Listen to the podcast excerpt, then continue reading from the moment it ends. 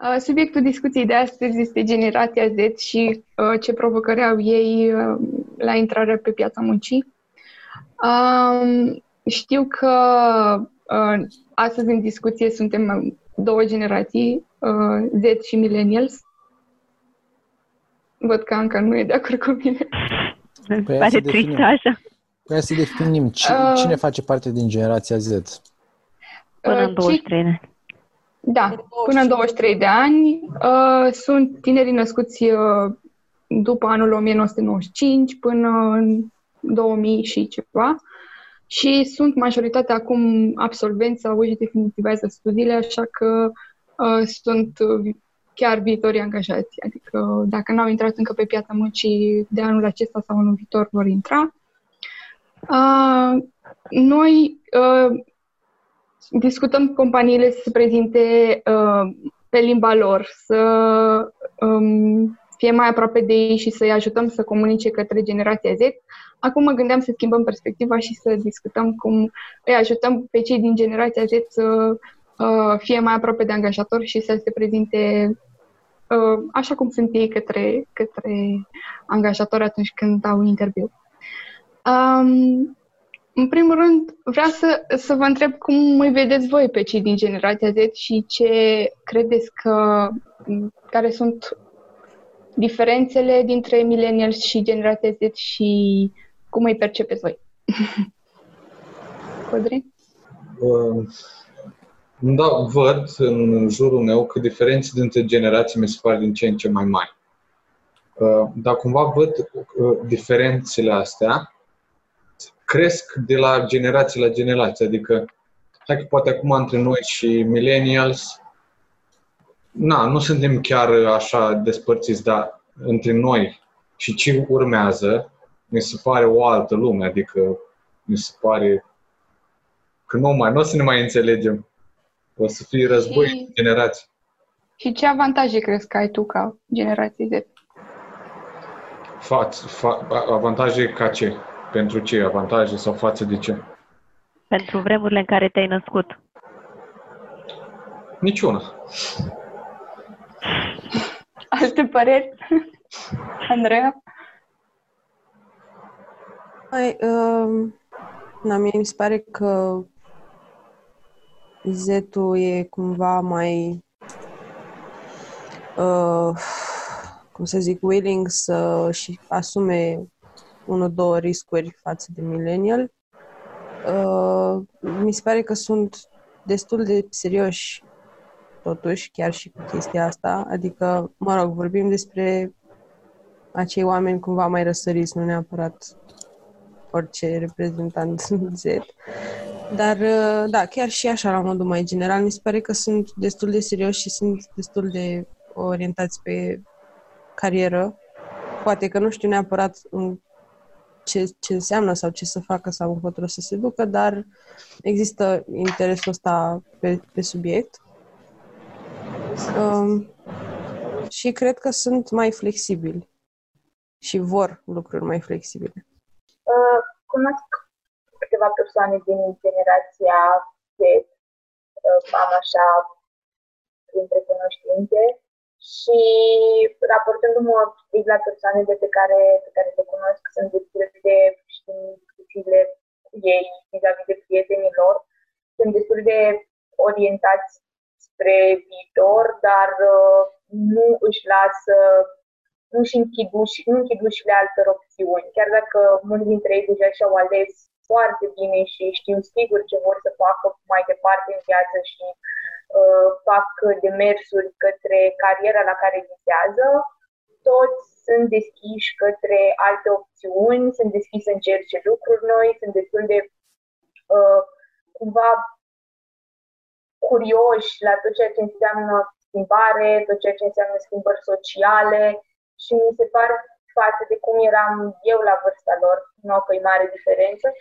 dar mi se pare că aveam o altă gândire și nu eram la fel de sigură cu ce, ceea ce vreau să fac și ce planuri de viitor să, să am, cum au vreau persoanele cu care am mai discutat despre carieră, facultate, decizii și așa mai departe. Uh, cred că ar fi important de menționat faptul că cei din generația Z s-au născut cu internetul și sunt dau sute de like-uri zilnic, sunt mult mai prezenți în social media și cumva uh, ei au crescut cu ideea că pot, ca o, pot să se facă auziți, pot să se facă văzuți prin intermediul social media. Uh, și cred că asta are implicații și în job. Tu, Anca, ce crezi? Uh, eu am uh, crezut multă vreme că generația mea și, mă rog, cred în continuare că a fost cumva o generație așa fix de bătaie, știi, care s-au nimerit la mijloc între vremuri. Mi se pare că cei din generația Z sunt uh, într-adevăr foarte puternic influențați de faptul că s-au născut cu internetul în mână și sunt mult mai informați. Ce îmi place este că sunt mult mai dispuși să lupte pentru a fi ei în orice context față de millennials care aveau tendința să se dea mai mult după ce le cerea piața sau proful sau whatever. Uh, au mai multă personalitate cumva sau sunt uh, înțeleg de mai de tineri cumva cine sunt faptul că chestia asta este un avantaj, știi, că există un avantaj în a fi tu.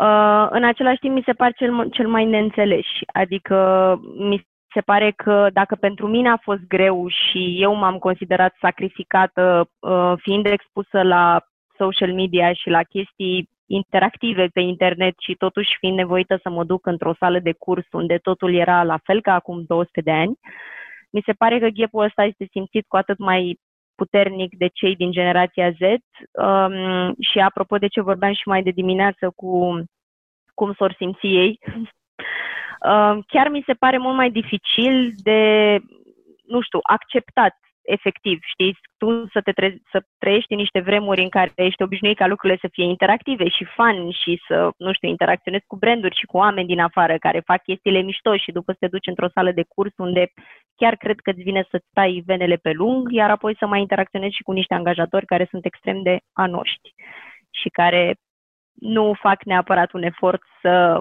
level up în capul lor, să fie o leacă mai cool. Eu sunt de părere că uh, generația uh, Z este fix așa cum e ea, adică foarte transparentă și foarte m- mm, la obiect, să zic așa, și nu e genul care, să zic, se ascunde după deget. Mi se pare că e fix rezultatul uh, impactului tehnologic. Poate nu e neapărat, uh, unii zic că e vorba de educație, că e vorba de altceva. Nu, e pur și simplu de accesul la informație. Odată ce ai acces la informații mai devreme, cu atât mai devreme te maturizezi și uh, practic nu mai există acel echilibru la vârsta respectivă. Adică cineva de la 15 ani din generația millennials nu mai e același cu generația de uh, Z la 15 ani. E diferit. Adică este o maturitate mult mai mare.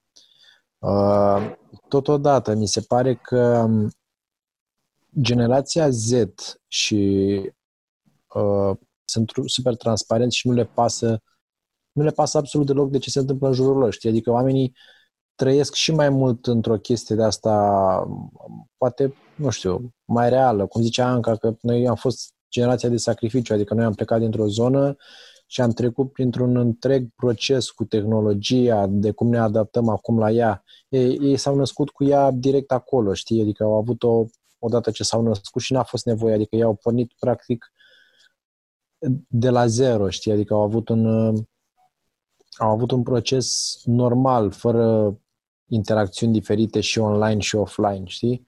Și faptul că au avut accesul ăsta la informații, au putut să vadă că oamenii din vest sunt mult mai transparenți, că în general lumea, știi, spune lucrurilor pe nume în online și nu se ascunde să spună nimic, adică oamenii zic orice pe internet, știi? Și probabil au dobândit din chestia asta și, și, și au interiorizat-o și practic se desfășoară așa și în realitate, știi? Adică zic lucrurilor pe nume, zic ce se întâmplă, nu se ascund cu nimic și aia e.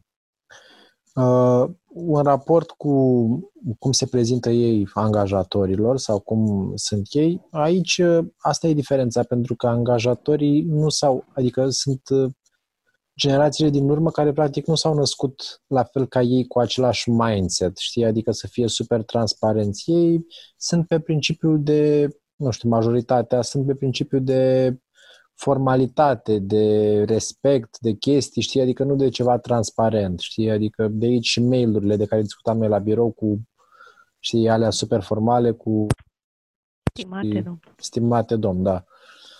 Știi? Și uh, aici e clar că e o incompatibilitate pentru că pentru cineva care s-a născut cu tehnologia și cu accesul la informații și este mult mai facil să fie transparent și direct, să se ducă într-o companie unde acolo trebuie să fii uh, într-o zonă, nu știu, poate puțin încă comunistă sau postcomunistă, dar cu influențe destul de mari, unde trebuie să fii acolo să știi când vine șeful, hei, să faci o, să te apleci, să, să rămână șeful, să faci, adică oamenii nu sunt așa, generația Z nu e așa și tocmai de asta uh, noi, de exemplu, eu consider generația Z puțin tupeistă, dar o consider tocmai din perspectiva pentru uh, perspectiva faptului că eu am fost educat și crescut într-un anumit mod de niște oameni care au trăit într-o perioadă în care așa se desfășurau lucrurile. Adică îmi dau vezi, seama de chestia asta. Și vezi atitudinea asta ca ceva care le este să, de folos? Sau? Dar nu pot să o definesc. E o atitudine și atât. Nu știu dacă e bună sau nu. E it is how it is, știi? Probabil asta lucrurile o să se schimbe și o să fie și mai rău, nu știu. Adică o să fie ca în Idiocracy, nu știu dacă ați văzut filmul, știi? Adică poate să se ducă până acolo, adică poți să ai un tupeu de ăsta în care dacă tu vii și zici că o uzi ăsta, porumbul cu Gatorade și o să crească și vine altul și zice, bă, dar încercați cu apă, că mi se pare mai bine așa și o să crească, adică poate să ajungă în zona aia, știi, dar nu poți să o definești, pentru că nu știi unde o să se ducă, adică noi acum suntem în proces în care, nu știu, avem 20 de ani sau cam 20 de ani de tehnologie efectivă. Gândește că o să mai fie încă 20, adică dacă au fost niște schimbări atât de puternice în 20 de ani, cu un minim de tehnologie, gen la modul să ai telefon, să poți să vorbești dintr-un loc în altul, gândește dacă apare, nu știu, Neuralink sau ceva de genul, dai seama cât, cât de mult o să se schimbe atunci, știi? Adică gândește că o să se nască un copil și o să-i pună de la un an jumate, o să-i pună un Neuralink de la în cap și la știe tot și dai seama cum o să interacționeze atunci copilul ăla sau când o să aibă la 15 ani cu unul de 35 de acum, știi? Adică nu poți să știi ce e bine sau ce nu e bine. Pur și simplu it is what it is și te raportezi la generația ta și la ce apare pe parcurs și depinde de cât de adaptabil ești tu. Lucru pe care îl observăm și la generațiile din urmă. Știi că foarte multe nu se adaptează, adică eu știu foarte mulți oameni care spuneau de generația mea, de exemplu, că e una foarte, știi, diferită, că voi nu mai respectați oamenii, că voi nu dați loc în autobuz, știi? E, Acum s-a schimbat puțin mai mult, știi? Acum e, bă, what the fuck, stai pe mijlocul străzii și în corul gol sau chestii de genul ăsta, știi? Deci depinde cum, cum vede fiecare. Um, în discuția asta vreau să aducem așa cu toții la, către, către tineri. Uh, nu neapărat cât de diferiți suntem, ci poate ce lecții ar putea ei să învețe mai devreme și să înțeleagă lucrurile un pic mai realist. Um, fi, făcând parte din, din generația Z, uh, am simțit, nu știu dacă neapărat e, a fost din presiunea socială, ci am simțit o nevoie să uh, fac ceva palpabil și uh, am văzut că era, adică toți colegii mei doreau să fie implicați în voluntariate, să lucreze mai devreme decât făcuseră ceilalți dinaintea noastră și mi, s-a, mi se pare că generația Z este mult mai implicată în comunitate, că e uh, că deja și-a dobândit niște skill-uri pe care poți să le dobândești mult mai ușor uh, învățându-le singur și că încearcă și experimentează mult mai mult decât uh, alte generații. Um, și tocmai de asta vreau să le, să le transmitem și lecțiile pe care voi le-ați avut când ați trecut uh, pe, către un job, cum, cum vi s-a părut, cum ați ales și uh, ce probleme, să zicem, ați întâmpinat sau ce, dacă vi s-a părut că nu e, nu e locul vostru undeva, cum v-ați adaptat? Uh, pare că ai pus cinci întrebări într-una. Da, hai să ne limităm la Uh, dacă ar fi să vorbiți voi acum cu generația Z, și să le povestiți cum a fost începutul vostru și ce ar putea ei să învețe de acolo. Mă, mama. Ce ai zice? fugiți, fugiți! Distrați-vă să-mi bag picioarele. Bă, nu știu ce să zic. La mine a fost o situație mai aparte. N-am avut un parcurs, știi, de la liceu până să mă angajez uh, uh, foarte, nu, nu știu cum să zic, foarte normal, ca să numesc așa. La mine, Ce înseamnă normal? Linear? Normal, uh, la modul că um, um, desfășurarea acțiunilor se întâmplă într-un mod normal, normal, așa definind, liceu, facultate, te angajezi și așa mai departe. La mine a fost uh, să o cam uh, drumul ăla s-o cam scurtat așa, știi, cumva. Am luat Te-ai angajat după de liceu? Nu, când am venit la București, la facultate, în primul an de facultate m-am angajat, știi, și nu știu acum ce sfat să dau, pentru că la mine nu a fost neapărat o chestie cumva dorită de mine. Am fost forțat de niște circunstanțe să iau parcursul ăsta pe care l-am, pe care l-am luat. Și la mine, nu știu, părerea s-ar putea să fie o leacă nu ți se pare că, că e din ce în ce mai mare presiunea socială să ai experiență încă din facultate și că tocmai ideea că tu ai făcut par, pasul ăsta de vreme poate ajuta ceilalți tineri? Bă, până acum, din experiența mea, ă, n-am, ă, nu, nu știu cum să zic, n-am putut să mă folosesc de experien- experiența asta adică, na, pe care o am sau pe care nu o am, știi? N-am ajuns încă în punctul în care să mă ajute vârsta pe care o am și experiența pe care o am, ca să pot să zic că, bă, e bine sau nu e bine. Deci, nu știu de nou. Uh, și uh, care a fost provocarea atunci când, când uh, te-ai angajat? Ți s-a părut uh, o chestie uh, firească sau ți s-a părut că ești Bă, nu, nu. Diferit? De nou, de nou trebuie să mă angajez având niște nevoi, aveam nevoie de bani și a fost mine ceva forțat, știi? Și fiind forțat, automat trebuia, îmi plăcea, nu îmi plăcea, oricum, dar țin minte și acum că uh, da, de la viață de licean, uh, anul de facultate, distracții, uh, fără responsabilități prea multe și chestii de genul, să te angajezi, opa, stai puțin că hai să ne culcăm mai devreme azi pentru că mâine am muncă și trebuie să fiu apt. Nu pot să zic că tot timpul am făcut asta. Se mai simți alcoolul dimineața. Ce că o faci acum? Uh, dar am avut, um, a fost un mini șoc pentru mine. Că na, de la viață de copil, viață de adult, am trecut așa imediat, nu, nu mi-a zis nimeni dinainte, bă, vezi că ai grijă că te prinde, știi? Și m-a prins așa pe picior greșit. Andreea, pe tine cum te-a prins viața de adult? Păi, eu am luat așa, gen ca la carte cu parcursul și am bifat toate etapele care se spune că trebuie făcute lucru care nu cred că mi-a influențat neapărat uh, destinația. Adică cred că aș fi putut ajunge și fără acele toate etape parcurse complet ca la carte și exact cum spune toată lumea. La ce te uh, referi? La educație sau la... Da, da, da, da. da. Nu, dar în mare parte la educație, da? Um, Așa că mi se pare că Zetu face o treabă bună că a luat chestia asta pe cont propriu și că explorează singur, ceea ce mi-ar fi plăcut și mie să am curajul să fac asta, n-am avut curajul. Um, așa, cam, cam asta ar fi. Da, și cumva, aparte de job, m-a găsit tot uh, în ideea de mamă, e super târziu, frate, trebuie să fac ceva, deși aveam cât, do- acum 2 ani, stai, 21 de ani. adică nu era ca și cum mi se termina viața, dar mie așa mi se părea. Și a, a, a fost așa resimțită ca o presiune, noroc că s-a mi l Dumnezeu și am ajuns undeva ok. și am înțeles cum ar trebui să iau situația, știi? Dar uh, ca, nu știu, înainte să se așeze lucrurile, era o presiune imensă.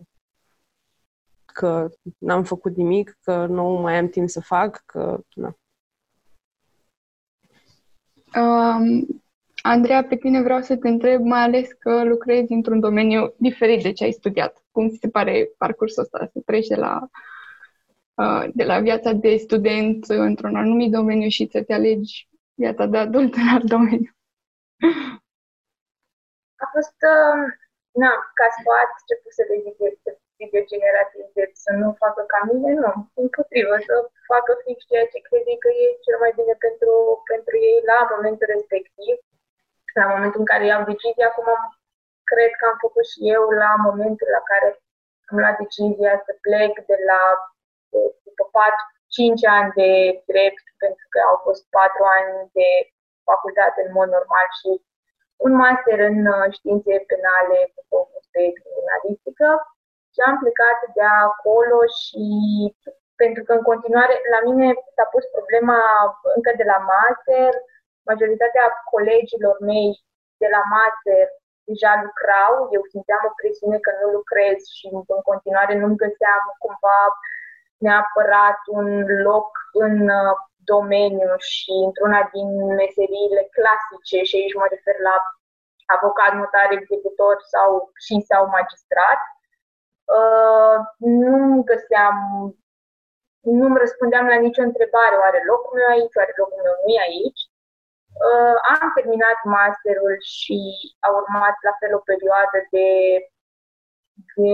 gânduri că, bă, uite, oamenii dau examene de admitere în profesie, eu nu dau examen de admitere în profesie și am oscilat gândindu-mă dacă asta este ceea ce vreau să fac și pe mai departe. Ulterior am zis că cel mai bine ar fi să iau o pauză de la tot ceea ce înseamnă drept, de la tot ceea ce înseamnă orice profesie care se împărțe în domeniul ăsta și să-mi caut ceva total care nu are nicio legătură uh, și să aștept să văd dacă simt pe parcurs vreo dorință să mă reîntorc la uh, coduri și la uh, informații de drept. Nu s-a întâmplat până acum această dorință la mine, nu a apărut de a mă reîntoarce să citesc articole din cod și sute de pagini ca să susțin o admitere într-una dintre profesii. Uh, știu că mai mai întrebat odată dacă mă mai gândesc să mă întorc și răspunsul a fost uh, momentan nu. Uh, nu exclud, nu știu, la 35 de ani, 30 de ani, zic că vreau să fac chestia asta, dar uh, deocamdată e nu și aștept să văd mai departe ce o să se întâmple. Dar, na, răspunsul, sfatul meu pentru ei ar fi să încerce să facă ceea ce simt că vor să facă la momentul potrivit și să nu se gândească la chestia asta pe experiența, pentru că nici eu nu aveam niciun fel de experiență. Eram 5 ani de zile, doar am pierdut vremea pe la bibliotecă, că era pe că de la bibliotecă sunt Și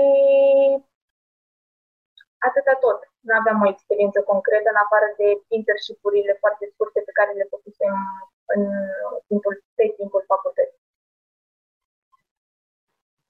Uh, Anca, la tine cum a fost presiunea asta? Uh, ai simțit că trebuie să faci lucrurile ca la carte, să faci pașii respectiv și apoi gata, ești bună pentru uh, un anumit job. Nu, adică eu când mă întorc așa în timp la 20-21 de ani, efectiv pluteam.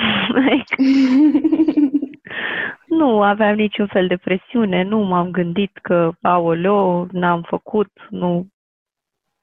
Nu.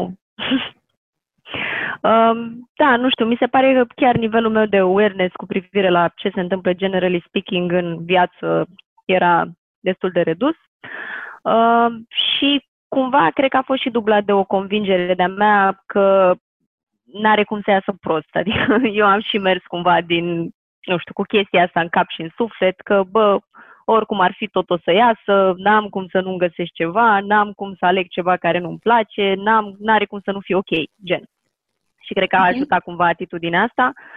Uh, probabil și backed up de faptul că în școală în general am fost printre elevii foarte buni și aveam așa un self-confidence cu privire la capacitățile mele intelectuale, care oricum nu aveau nicio legătură cu ce se întâmplă odată ce te apuci efectiv de treabă. Dar uh, nu cred, adică mi se pare ciudat să dai un sfat pentru o generație întreagă. Mm, nu știu, cred că aș putea să dau niște sfaturi pe mm, așa niște situații foarte particulare. Uh, cred că generațiile au știu să se regleze cumva. Adică mm, există și anumite chestii unde te duci cam invers decât s-au dus la dinaintea ta, ceea ce mi se pare că se întâmplă în momentul de față, apropo de ce zicea și Andreea, că au tendința asta să exploreze singuri și știu mai multe chestii de mai devreme și sunt mai activi și mai implicați în societate și bla bla bla, chestii pe care noi nu le făceam. Efectiv, eu nici nu știam că există asociații studențești până când am terminat facultatea. Adică la modul ăsta eram de neinteresată de ce se întâmplă în jurul meu. Uh, Um, și mai era și chestia asta pe care știu eu o ziceam când uh, primeam sfaturi de la ăștia mai bătrâni și anume că oricum nu o să înțeleg până când nu o să trăiesc. și cam mai aia e, pur și simplu să trăiască ce au de trăit, că o să-și treacă singur concluziile și cred că e cel mai sănătos așa, mai ales că nu ai cum să înțelegi în totalitate ce se întâmplă în sufletele lor pentru că n-ai trăit exact aceleași lucruri în exact aceleași circunstanțe. Uh, da, clar. Dar uh, voiam să-l întreb și pe George, că și el și-a schimbat traiectoria. Uh, ce... Da, și eu trebuia să lucrez în bancă, Oana, ce A, da? da, vorba vine, am făcut aseuna. O să fiu profesoară. Super!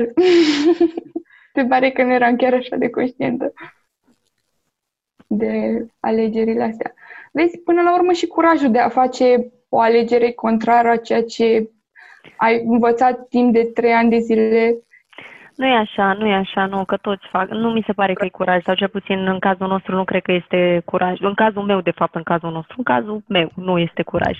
E faptul că, efectiv, facultatea aia nu te pregătește pentru meseria pentru care tu te-ai dus acolo. Și așa te duci oriunde pică și ți se pare că e cât de cât interesant. Cu, cu ăștia care au făcut dreptul, mi se pare diferit totuși un pic, într-adevăr, acolo cred că e o leacă mai mult curaj. Așa, Oana, ce vrei să afli de la mine? La tine cum a fost? De ce ai ales și cum... Cum a fost prima dată când te-ai angajat, dacă, nu știu, aveai îndoieli de genul? Bă, eu, timpul facultății am, am fost așa foarte limitat, în sensul că nu, nu m-am uitat stânga-dreapta deloc, adică am fost tot timpul axat pe ce aveam de făcut, aveam alte probleme care, nu știu, trebuia să mă ocup de ele și tot timpul mă străduiam să mă răzvrătesc, adică să fiu tot timpul pe linia de plutire cu facultatea, în condițiile în care, nu știu, pentru mine a fost super greu, știi, adică chiar mi-a fost greu. Și cu cazările, și pe unde am stat, și cum m-am mutat dintr-o parte în alta, și a fost dificil. Și nu m-am uitat deloc stânga-dreapta, știi? Și acum, de exemplu, când lucram acum, și îmi dădeam seama că, bă, puteam să mă duc și eu în weekend undeva, să câștig un ban, să fac ceva, dar pur și simplu nu a fost în perspectiva mea. Pur și simplu a fost că, bă, fac te duci acolo, trebuie să te focusezi pe treaba aia și să te ocupi de ce ai de făcut acolo, fără să mă duc cu gândul în altă parte. Și îți dai seama că fiind acolo în părticica mea și fără să mă uit stânga-dreapta, am fost foarte limitat, știi, și limitat din toate perspectivele, că tot timpul vedeam doar câteva soluții, știi, termini acolo, faci aia, faci aia. Și când te lovești cu adevărat, că vezi că se termină totul și ce să te apuci să faci ceva, atunci începi să te mai uiți forțat stânga-dreapta, știi, să vezi, bă, care mai e treaba, adică oamenii din jurul meu ce fac, unde pot să mă duc, ce pot să fac, știi? Adică am început să devin mai aware, știi? A fost așa ca un semnal de alarmă. Și ca idee, în primul an, după ce am dat primul an examenul la, pentru, pentru barou și l-am luat, primul, prima chestie unde am încercat să mă duc a fost ceva tot legat de, de drept. Era o firmă de asta de recuperări creanțe. Și m-am dus acolo, era undeva pe la Gorjului, pe acolo, într-o casă la parter, la etaj stătea proprietarul și noi ăștia muncitorii stăteam la parter. Bine, nimic diferit de cum era la CV30 când am ajuns, știi? Adică bine, pe aproape, nu, că după asta ne-am mutat dincolo. Dar uh, trebuia să stau tot ziua la telefon și să sun oamenii să-i întreb dacă au de undeva de recuperat niște bani. Deci că eram de ăsta, cămătar. Uh, în fine, și sunam oamenii, ăștia mi-au explicat ce să fac, am stat acolo, cred că vreo săptămână, dar nu-mi plăcea deloc, frate. Nu, nu-mi plăcea deloc. Și am plecat. Am plecat și după asta a fost chestia, bă, nu pot să stau să fac nimic, adică nu, adică chiar dacă stăteam, trebuia să stau un an, că examenul ăsta se dă o dată pe an, știi? Trebuia să stau un an degeaba, nu puteam să stau un an degeaba, că nu aveam cum, pur și simplu, nu-mi permiteam să stau un an degeaba după atâta timp. Și a fost chestia cu CV30 când am fost un student kit în 2015 și mă dusesem fix cum recrutez eu acum să mă duc să bagăm pungi. Și am ajuns acolo, a fost foarte ok în sensul că cum m-am descurcat, am terminat cu proiectul, am făcut în întregime și după la final uh, mi-a zis Radu dacă nu vreau să să rămân în continuare acolo. M-am gândit, cred că vreo 3-4 zile, nu mai știu, mi-a dat timp să mă gândesc. Nu, era în, din perspectiva în care mă gândeam dacă pot să fac chestia asta, știi, și să și învăț după pentru barou. De dovadă că după, cred că nu știu dacă mai dat în anul ăla sau nu, nu mai țin minte exact. Și până la urmă am rămas. Uh, dar ce e amuzant că uh, când am venit prima dată, Vă spuneam mai devreme de faptul că eu am fost într-un mediu foarte, adică, adică nu m-am uitat stânga-dreapta și știi că la drept trebuie să fii tot timpul la cămașă, cravată, tot, tot. Și când am venit primele zile la CV30, am venit cu sacou, cu cravată, cu cămașă. Bine, nu cu costum, dar pur și simplu eram îmbrăcat mai elegant, în sensul că aveam blugi, dar aveam cămașă, ă, cravată, un sacou, știi? Și tot timpul mă duceam acolo și eram așa foarte uh, limitat din punctul ăsta de vedere, adică fără să fiu puțin mai, nu știu, mai uh, deschis spre chestii, știi? Eram pur și simplu axat. După am început să descoper și după a fost ok, știi? Că gen mi-a deschis puțin mintea, să zic așa. Știi? Și de asta zic că, uite, oamenii care nu se adaptează uh, la tehnologie și la felul cum evoluează lumea din jurul lor, poate să fie limitați în felul ăsta, cum am fost eu atunci, știi? Pentru că, uite, de exemplu, eu am avut laptop abia în anul 3 sau 4 de facultate. Eu până atunci n-am avut, adică aveam un telefon de la când vorbeam pe Messenger, trebuia să dau refresh la pagină, știți, să văd dacă mi-a răspuns cineva, nu primeam instanță sau ceva.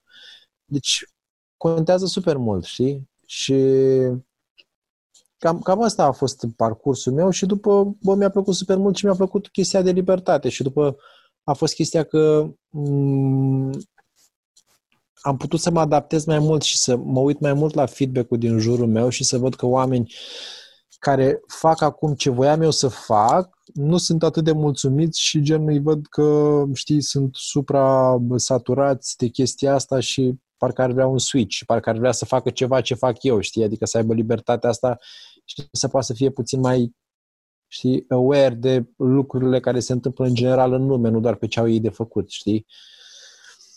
Și în, în, într-o, într-o companie, nu știu, sau într-un startup cum e CV30, îți oferă posibilitatea să vezi mai multe arii, să te duci în mai multe locuri, știi? Nu trebuie să fii neapărat axat pe ceva anume.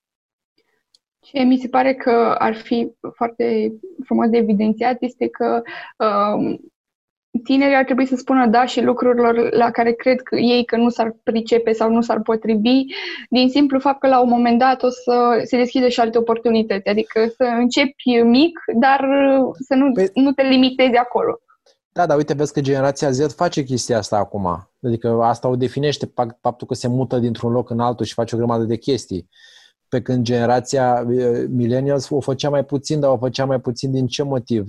Pentru că nu avea tot fluxul ăsta de informații și să știe că poate să facă și multe alte lucruri sau să nu existe, nu știu, scânteia aia care să zică, bă, dar eu îmi bag banii, mă duc în altă parte, că, uite, îl văd pe ăla că face chestia și îmi place mai mult.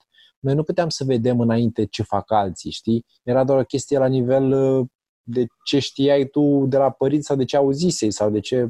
Adică nu aveai oportunitatea să vezi foarte multe chestii. Știai că faci aia și aia e. Acum poți să vezi o grămadă de chestii. Poți să vezi pe unul care editează un video la o pizzerie în Florida. Și poți să zici, bă, mi-ar plăcea să fac și eu asta. Ia să-mi cumpăr și eu o cameră foto, fac și eu câteva video și pot să încerc treaba asta. Înainte nu era chestia asta, știi? Nu prea puteai să vezi. Te raportai doar la ce era fix în jurul tău, știi? medic, polițist, avocat, chestii să nu luau acolo. Dacă, nu știu, spuneai cuiva, nu știu, când m-am angajat la facultate că eu vreau să mă duc să fac uh, editare video și nu vreau să fac facultate, păi te scuipa un ochi. Cam asta ar fi următorul subiect de discuție faptul că am citit mai multe lucruri despre generația Z și uh, ce uh, nu neapărat dezavantaje, dar lucruri percepute de angajator ca fiind dezavantajele generației Z, faptul că se, nu sunt statornici, că se mută dintr-un loc în altul în căutare de experiențe noi și atunci când nu se mai simt safe, uh, pleacă fără niciun resentiment și faptul că uh, cer foarte mulți bani la angajare chiar dacă nu au experiență. Um, voi le vedeți ca dezavantaje? Cum, cum, cum vi se pare vouă faptul că uh, o să lucrați cu generația Z și uh, nu știu, care cum, cum vedeți lucrul în echipă cu, cu oamenii ăștia? Bă, uh, na, mie mi se pare că asta e viața, știi? Adică e o chestie naturală. E, na, și ei sunt oameni până la urmă. Unii sunt într-un fel, alții într-un fel. Na, mi se pare că doar e o chestie de adaptabilitate și matching. Uh, știu că au fost mai, mai, mai multe rânduri de angajați, să zic așa, uh, și au trecut și mă gândesc că ați lucrat îndeaproape cu oamenii aia, v-ați apropiat de ei sau nu. Uh, crezi că e strict de matching, așa cum ziceai tu, sau de tendința asta a generației Z de a nu se implica prea mult în... Cred că, nu cred că e vorba de matching aici. Na, ce puțin în situațiile noastre a fost mai mult uh, s-a izbit de realitate cam tare, știi?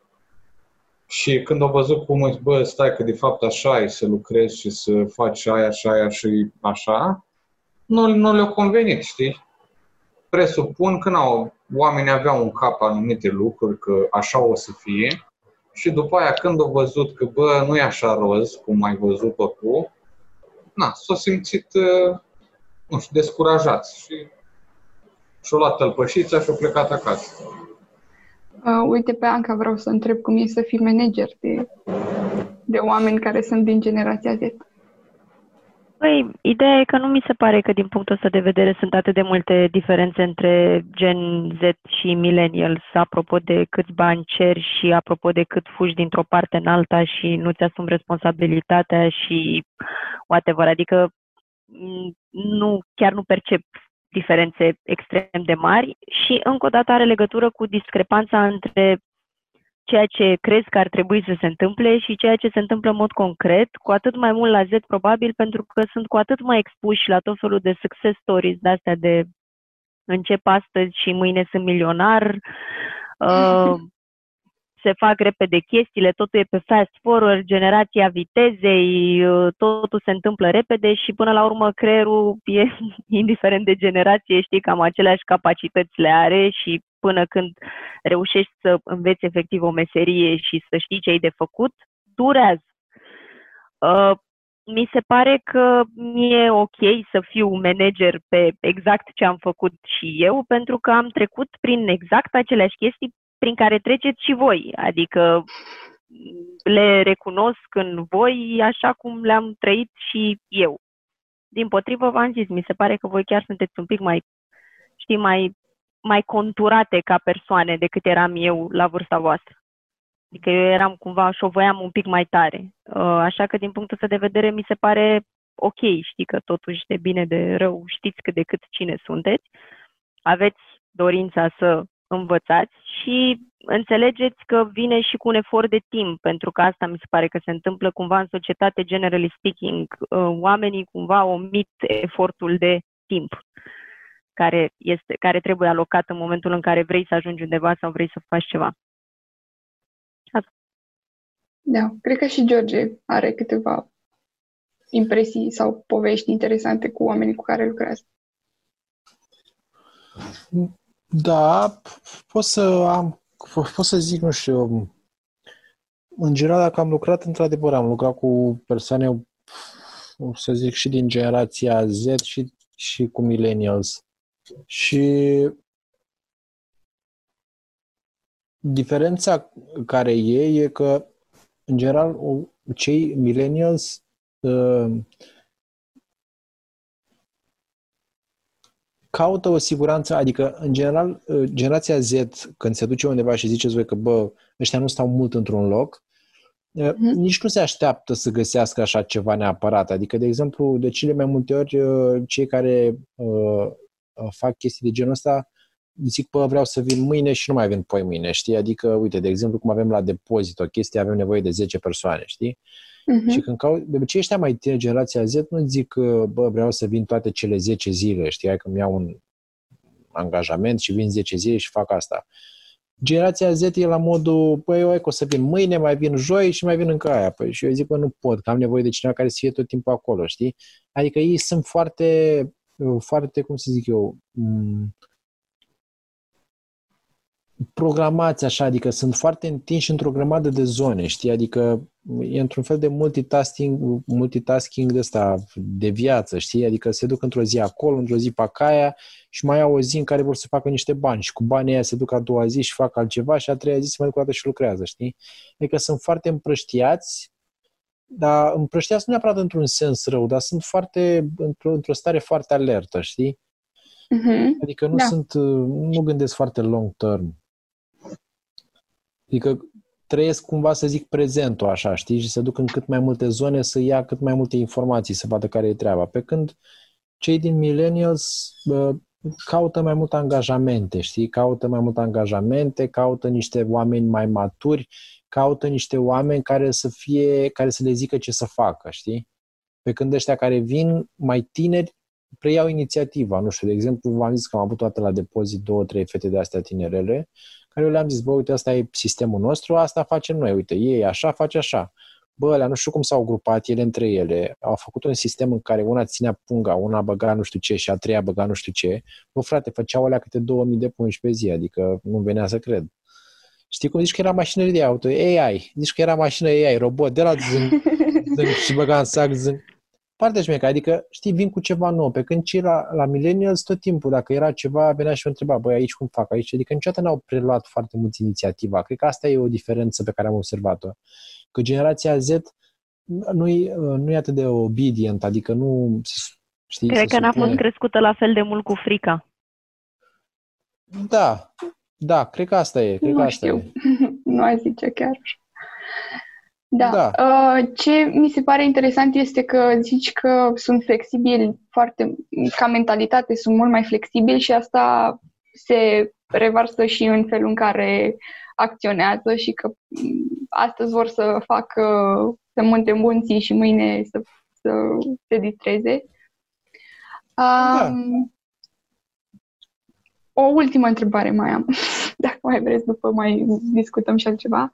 Uh, mi se pare că, m, la fel de presiunea socială, că trebuie să fii într-un anumit fel și să uh, te prezinți angajatorului într-un anumit fel, uh, să ai un anumit tip de uh, CV. Voi chiar credeți în rețeta asta a succesului? Ce caută angajatorii și uh, cum a fost procesul vostru de angajare? Pentru că eu am o poveste foarte faină cu Radu când m-am angajat.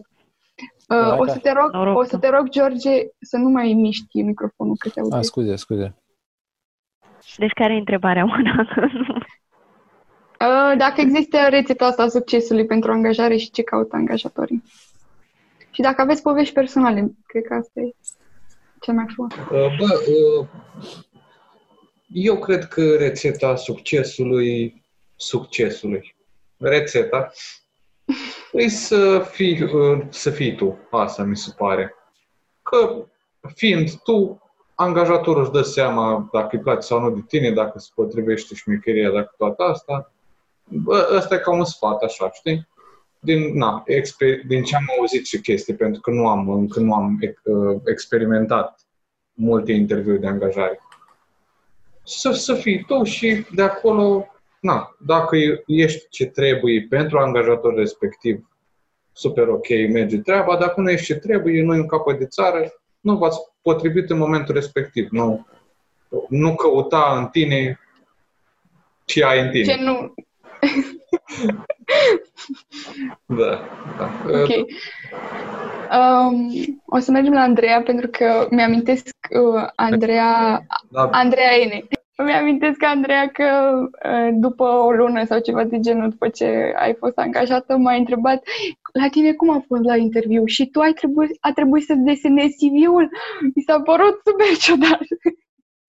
da, uh, atunci când ne-am angajat noi, Radu ne-a cerut să ne desenăm CV-ul, ceea ce a fost foarte entuziasmant pentru mine și a fost foarte interesant mă, pentru mine n-a fost la fel de entuziasm, un entuziasm atât de mare că trebuie să-mi desenez eu și cred că a fost cel mai stresant. Mă rog, am mai primit un set de întrebări la care trebuia să răspundem pe mail și printre altele, dar voi cred că știți chestia asta, printre altele trebuia să trimitem uh, și CV-ul nostru desenat. Eu care fac oamenii din oameni din aia cu pețișoare și cu cerc și casa un dreptunghi și un triunghi deasupra și mai multe pătrățele ca geamuri. Asta e talentul meu. Și mă rog, am avut acest interviu pe Skype și mi-a zis la sfârșit, ok, continuăm procesul, îți va trebui să desenezi cv și să răspund la următoarele întrebări. Să răspund la întrebări nu mi s-a părut atât de dificil. Uh, trebuia să-i trimit până la 23.59 în cursul zilei respective, era 23.55 și eu încă nu aveam desenul gata, aveam doar un om atât a desenat, un om din ăla cu mâini așa.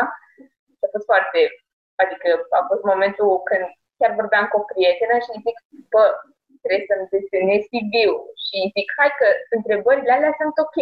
Dar oamenii, omul ăsta nu să mă cheme pe mine la interviu după ce vede chestiile alea pe care le-am desenat. Ajung la, la interviu și ce că Radu, văd că ai desenat uh, niște oameni foarte elaborați și văd că ai colorat oamenii și văd că ai făcut codițe la omul tău.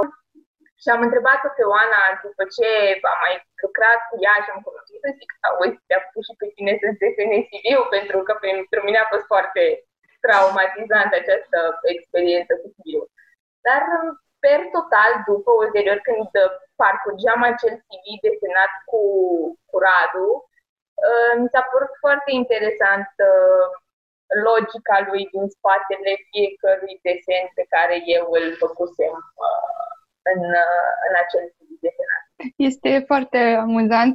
Ideea ce mi se pare de, de menționat pentru, și pentru alți oameni este să nu încerci să te limitezi la o structură sau la o uh, chestie boring și să încerci să te reinventezi și să te prezinți așa cum ți se pare ție că ești cel mai încrezător și cel mai bine de prezentat. Andreea, la tine cum a fost? Bă, la mine, eu n-am ținut primul interviu cu Radu, ci cu fata pe care am înlocuit-o, Raluca, care urma să plece. Uh, am fost luat în primire de șin, ce am intrat și da, era mai micuț.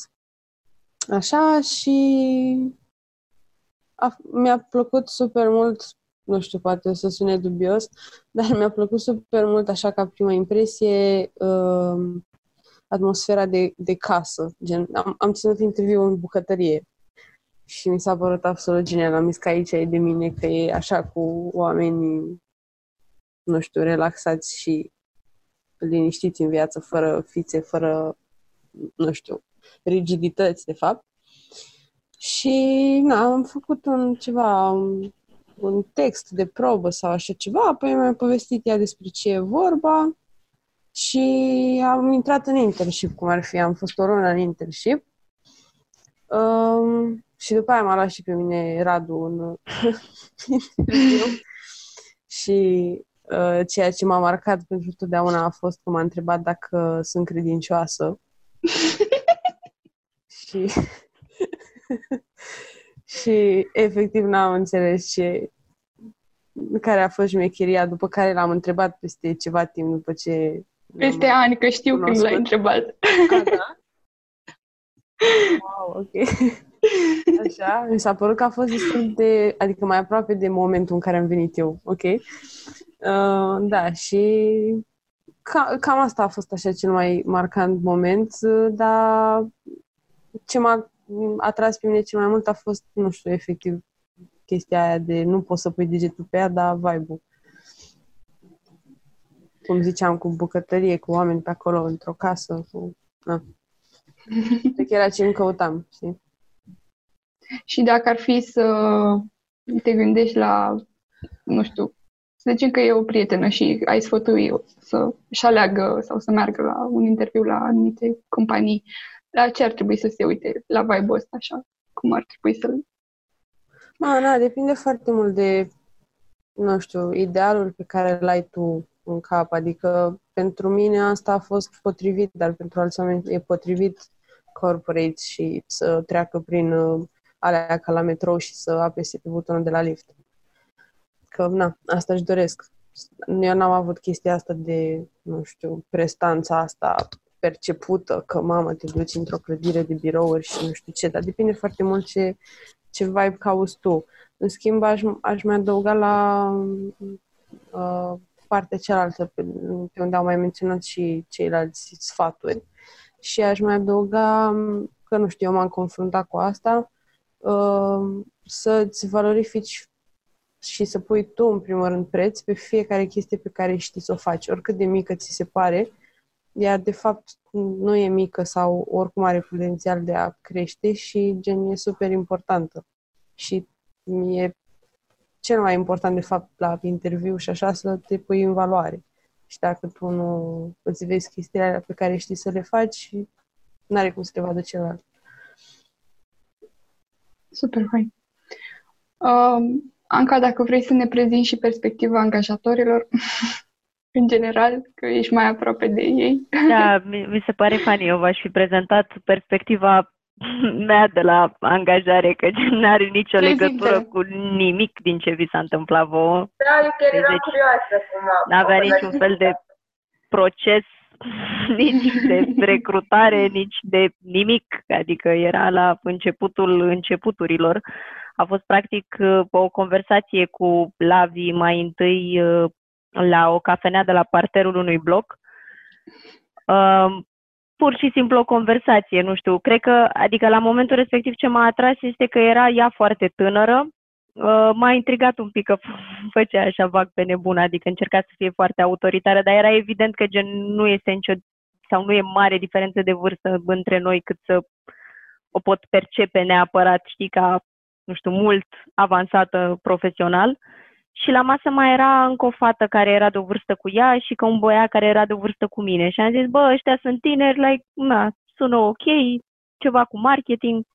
Mai avusesem niște experiențe și așa de prezentarea mea prin școală și prin facultate și mai și fusesem la niște interviuri înainte și cumva știam sau, nu știu, adică nu că mă învățase neapărat cineva, dar mi-era clar că am mult mai multe de câștigat dacă nu încerc neapărat să joc după cum mi se cere la fața locului. Adică uh, am mai jucat pe, cum să zic, nu neapărat pe a șoca, dar pe a da niște răspunsuri mai din topor, așa, știi, care să trezească și recruiterul ăla, că se, cumva simțeam că gen oamenii vin și zic aceeași poezie și încearcă să spună eu am făcut aia și am făcut aia și am făcut aia și am făcut aia și cumva voiam să mă diferențiez de treaba asta. N-a fost cazul pentru că exact cum am zis, nici, nici nu cred că m-a întrebat ce am făcut sau de ce am făcut sau whatever.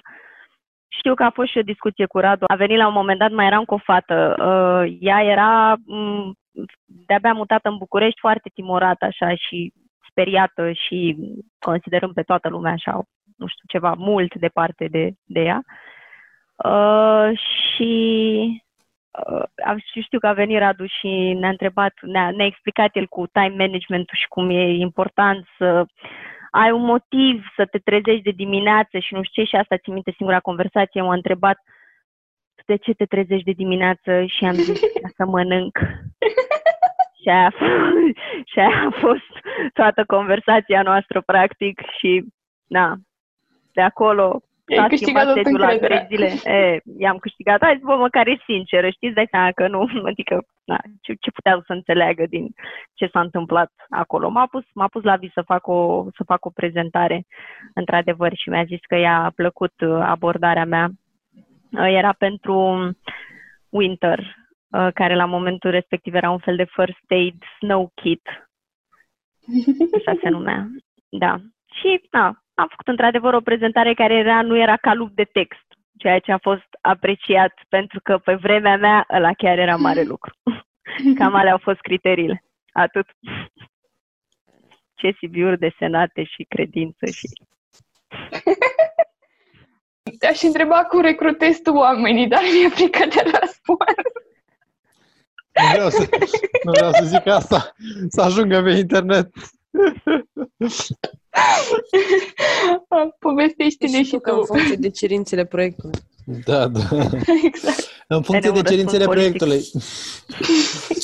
uh, uh, nu știu, e și o chestie de feeling. Adică, la, cred că baza e o chestie de feeling. Adică eu când fac chestia asta, pur și simplu trebuie să am acces la cât mai multe informații. Și mă uit, de exemplu, dacă nu știu, de obicei în ultima perioadă ce, ce George, mai multe, George, te, te întrerup. Da, da. Cele mai multe recrutări le făceam pe Facebook, era pool de oameni cel mai mare.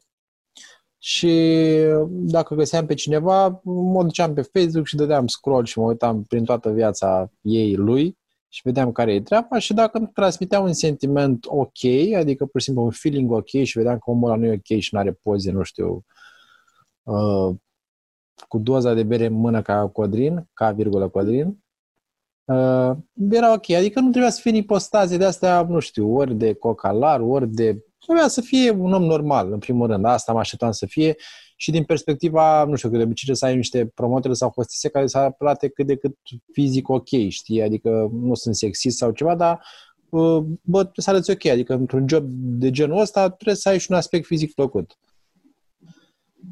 Uh, și după ține doar de o conversație, nu știu, de 3-4 minute în care stai de vorbă cu omul respectiv și le întrebi pe alta. Bă, care e treaba? Vezi tu cum vorbește, dacă te ia cu vrăjeală, bă, hă, lă, lă, mm. Îți dai seama că da, e un punct în minus. Știi? Că trebuie să fie cât mai normal. Asta mă interesează. Adică normalitatea e punctul foarte. Și după, dacă ai dacă, adică dacă poți să te întâlnești cu el fizic, să ai, nu știu, un mini-interviu sau ceva la birou, e ok. Dacă nu, dacă e, de exemplu, nu știu, în Cluj, în Timișoara, în Constanța, e, da, e după feeling pe care l-ai avut tu. Adică e posibil uneori să fie ok, alteori să te înșeli. Deci e după pe feeling.